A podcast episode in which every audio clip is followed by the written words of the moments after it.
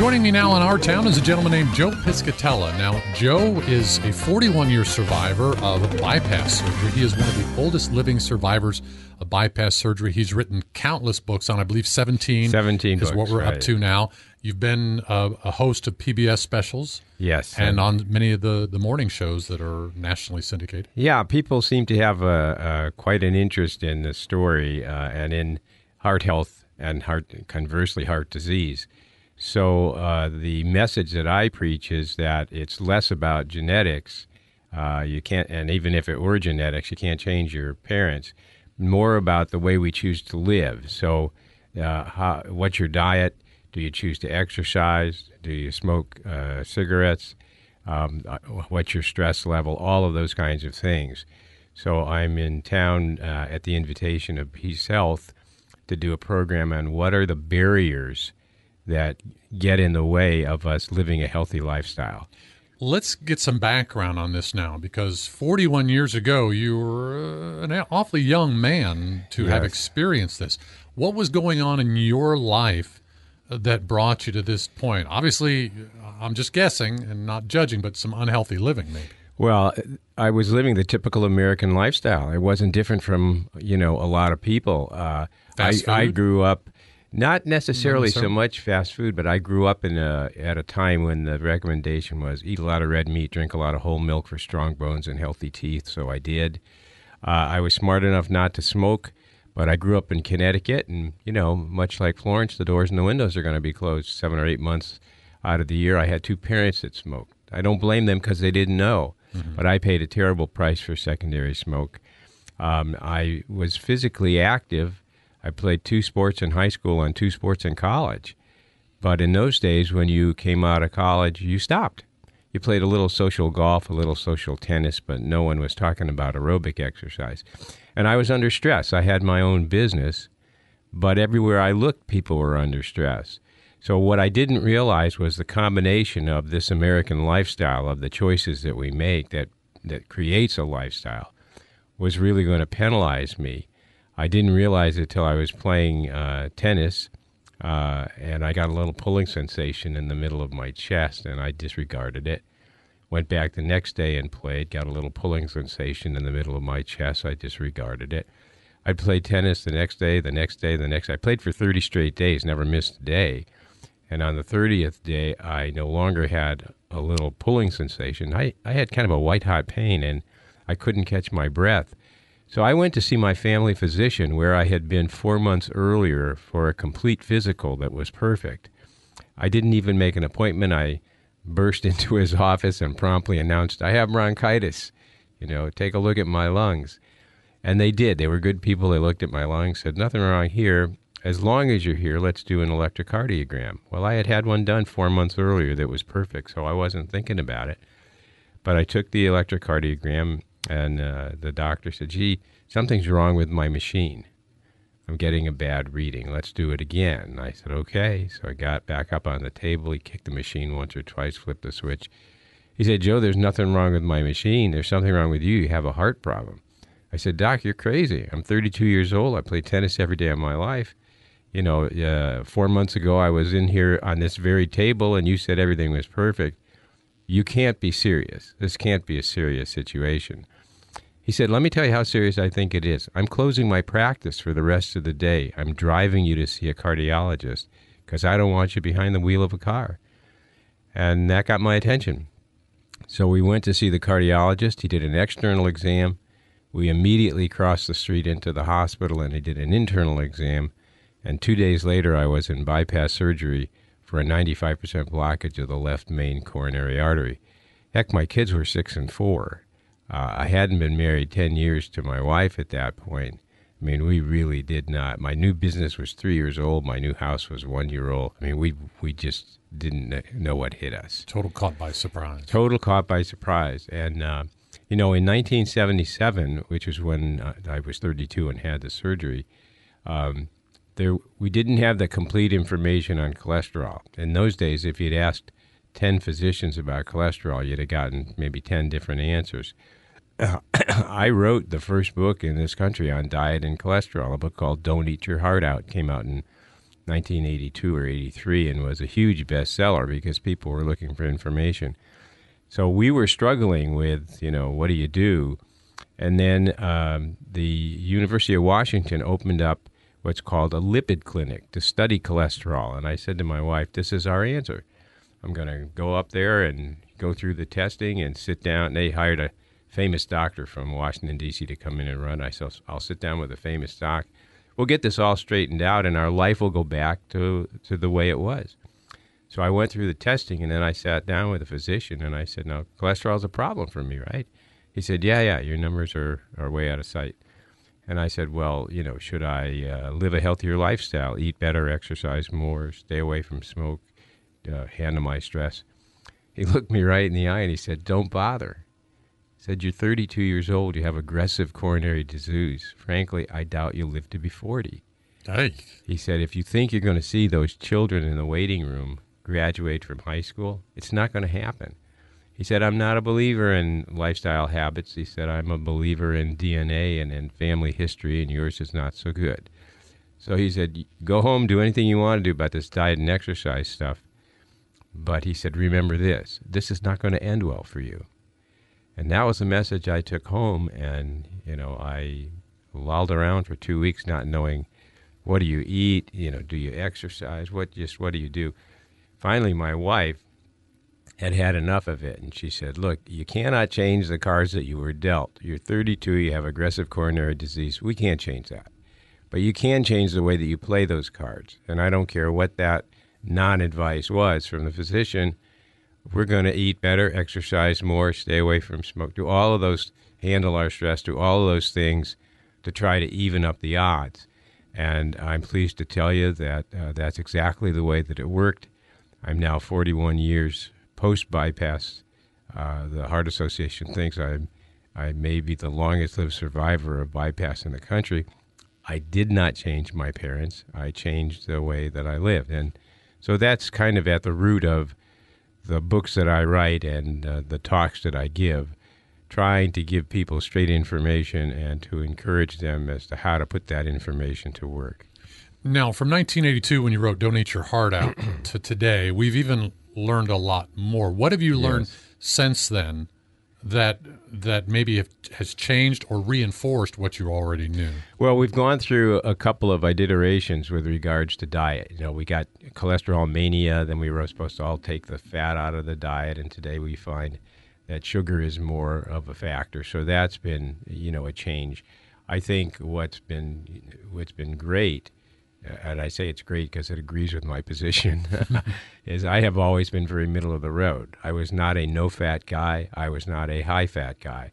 I was in the middle, and that's where we are now, and that's why uh, the Mediterranean diet is the most highly recommended diet. Well, I've been eating the Mediterranean diet since nineteen eighty-two.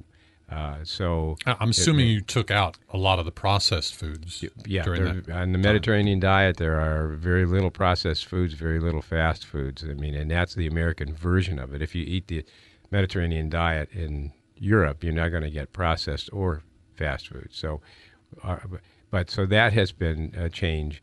Um, exercise, uh, we we understand that moderate exercise done on a regular basis Uh, is really better than highly intense exercise done on an irregular basis. So that was a change. And I think the biggest change uh, over the course of time is the uh, enormous impact that chronic stress has on the cardiac health of individuals, both because it can act to raise your cholesterol independently, to raise your blood pressure independently, Uh, to produce a heart attack independently, but also because nothing destroys healthy eating habits more than chronic stress. You know, when you're under stress, you may know all about healthy eating, but M and M's are lunch. Right.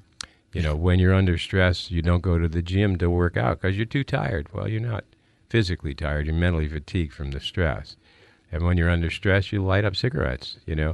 So um, today, we used to just talk about diet and exercise. And to me, that was always like a two-legged stool. And if you sit on a two-legged stool, you know where you end up. Uh, but the third leg is is managing stress. And we're just now starting to understand that. For years and years, uh, medical professionals fought it because it was hard to attach a number to it. I mean, show me a cholesterol number, and I can tell you whether you're at risk or not. But stress is kind of that woo, woo, woo, you know, and uh, I think uh, some of the docs were afraid we were going to have to hold hands and sing Kumbaya, you know, that kind of thing. But it's real. When this event happened, you said you were three years into a new business. Was the business itself stressful, or was it yeah. just the fact that you were just starting the new business? No, the, probably both, but the business itself was stressful. Uh, and uh, it was a management company, and so you were always working for entrepreneurs who didn't mind calling you up at eleven thirty at night to go over the numbers, you know. Mm-hmm. So yeah, that was um, their opportunity to stress you out. Yeah. So uh, and uh, so that was stressful. Uh, that was probably where most of the stress was coming from. As soon as the book came out, uh, for my first book, Don't Eat Your Heart Out, and it took off. I mean, we sold millions of copies of that book. Then one of the first things I did was to sell my piece of that business, because I recognized that it didn't do me um, much good to eat well and exercise regularly if that stress level continued to be that high. We didn't have all the data then. We didn't have all the science and all the research. Today we have it, and uh, chronic stress is a is a real player. And a lot of people think, well, you're really you you know you should be talking to millennials, and and rightly so, because they're they're stressed. But I talk to a lot of folks who are of retirement age. And there's a huge amount of stress concerning their health, the health of their spouse, the health of their children, their finances. Whether their finances yeah. are going to last. Uh, all of these kinds of things uh, come into it. And so um, there are a lot of retirement age people that are carrying a lot of stress, and it's having an impact on their cardiovascular health. Having a, a multi-million seller, bestseller, um, enabled you to probably sell your part of the business. And that, what about those folks who don't? What what kind of stress relief uh, clues or, or, or help can you give them? Well, well, one is, and as I say, I'm going to talk about it at the, the uh, program for Peace Health, the evening program. Um, one of the things we need to understand is that there's no such thing as a stressful event. All events are inherently neutral. They happen. They're part of life. It's the way we look at it that either creates the stress or lets us handle it. So um, I think no matter where the stress is coming from, whether it was uh, from a business or from, you know, retirement concerns, um, it's really a question of, of looking at it. And there are things that you can do. I mean, having a, uh, keeping a perspective, as, as I just said, I, I constantly remind myself there's no such thing as a stressful event. It's how, how am I looking at this? How am I talking to myself about it? But there are also simple things like uh, deep breathing exercise that some, you know, some people use yoga, some people use Tai Chi. Um, I like to use deep breathing because it's simple. You can do it in your car. You can do it in your office. It's a five-minute thing. You don't need to have special shoes or a uniform or join a club. And it, it's extremely effective. It's uh, almost like a, a self-hypnosis kind of thing. Yeah, it just relaxes your brain. And, and what the our, one of our problems today is we are just so connected all the time that the brain, you know, uh, we uh, I do a program called Six Weeks to a Healthier You. We've done it in uh, California, Nevada, Michigan, all over Washington. And I go into communities and work with them for six weeks, and we turn things around in terms of uh, of helping to cre- people to create and sustain healthy habits. Uh, I just did one in, in Michigan. We had six hundred fifty people lose four thousand two hundred pounds. So, and, and a year later, they were still doing it. So um, we've learned a lot from, you know, uh, doing those kinds of uh, programs. And uh, and and we've learned uh, uh, what works and what doesn't work. We've made some suggestions of things that just fell flat on its face. But interestingly enough, one of the suggestions we made that has consistently come in as one of the best things that they've done to handle their stress was turn off the evening T V news. I, just, bl- I believe that's yeah. true. We've been we've been suggesting that for a long time, but it's really the last two years that it's just exploded. And I mean, I, I can't watch the evening news without getting so uptight And um, I finally came to the conclusion that um, this is not news. This is a perverted form of entertainment, mm-hmm. to take the worst things that have happened in the world and run them over and over and over again. It's like you and I driving one oh one, and here's a, an accident. We're supposed to just keep our eyes on the road and drive past it, but we stop, slow down and look at it. Mm-hmm. And that's what they have us do, slow down and then look at the ads. And so we've suggested that to people in these groups, and by God, when we did our exit interviews, consistently that has come up as the single best thing that people have done to help manage their stress. And there's a lot of other things, too. I'll get into those in the program. Well, I've heard it said in, in the people that I've hung around in my life that worry never changes the outcome of a situation. Right. So worrying about it doesn't is n- never positive. There's there's a difference between worry and concern. Okay, if uh, if you're uh, if I'm giving a speech in Chicago and I'm circling O'Hare because of the weather and I'm going to be late, I can worry about that, but I can't do anything about it. It's not going to change. Mm-hmm. If I am consistently late going to work, that's a concern. I can get up fifteen minutes earlier. I can pour my Cheerios the night before. I can lay out my clothes, and I'll be on time for work. That's a concern, and you can do something mm-hmm. about it. So I think it's important for people to really kind of understand what do they have control of, and then, you know, what do they not. We all like to think we're driving the bus, and it, it doesn't. It, it doesn't always work that way.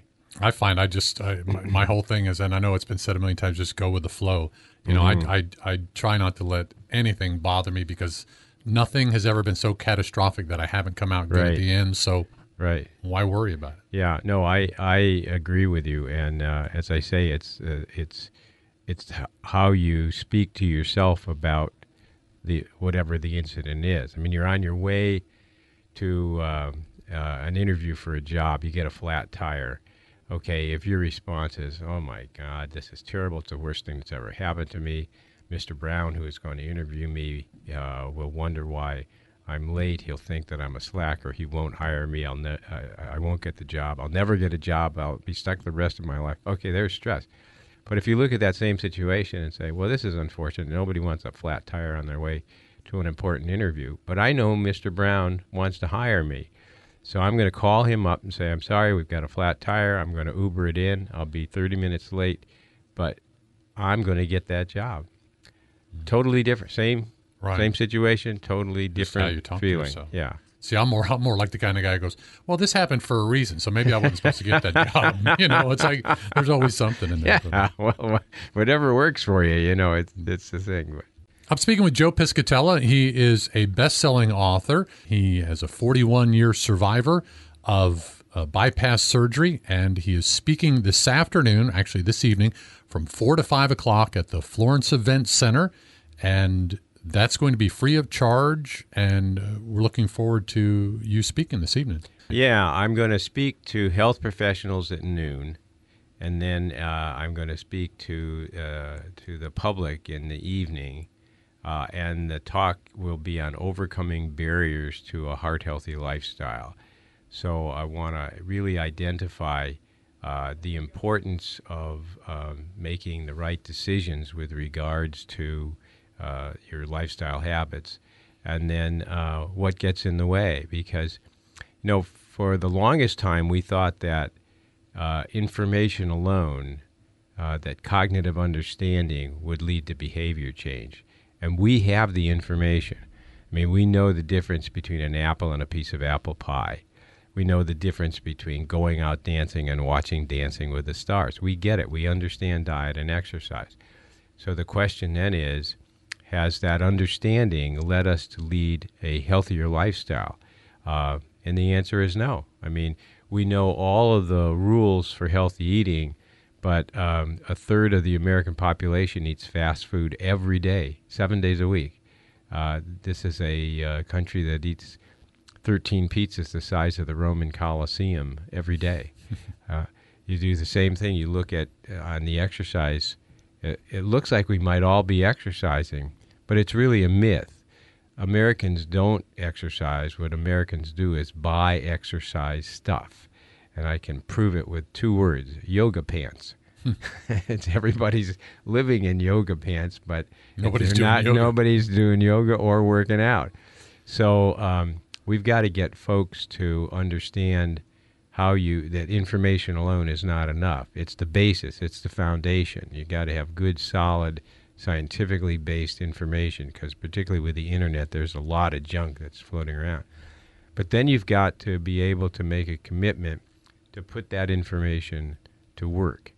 To and to be able to sustain it so that, you know, five years from now, you're still on your walking program, you're still eating the Mediterranean diet, you're still working to relax your mind.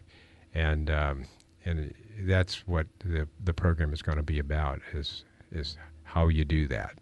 Joe Piscatella, thank you so much for being here today. Again, your talk is this evening from four to five o'clock at the Florence Event Center. Will you have books, uh, book signing? Yes, we'll have uh, books available for purchase and for uh, and for signing, and I'll be available to answer questions either as the group or uh, individually. Joe yeah. Piscatella, thank you so much. You're welcome. Thanks for having me on.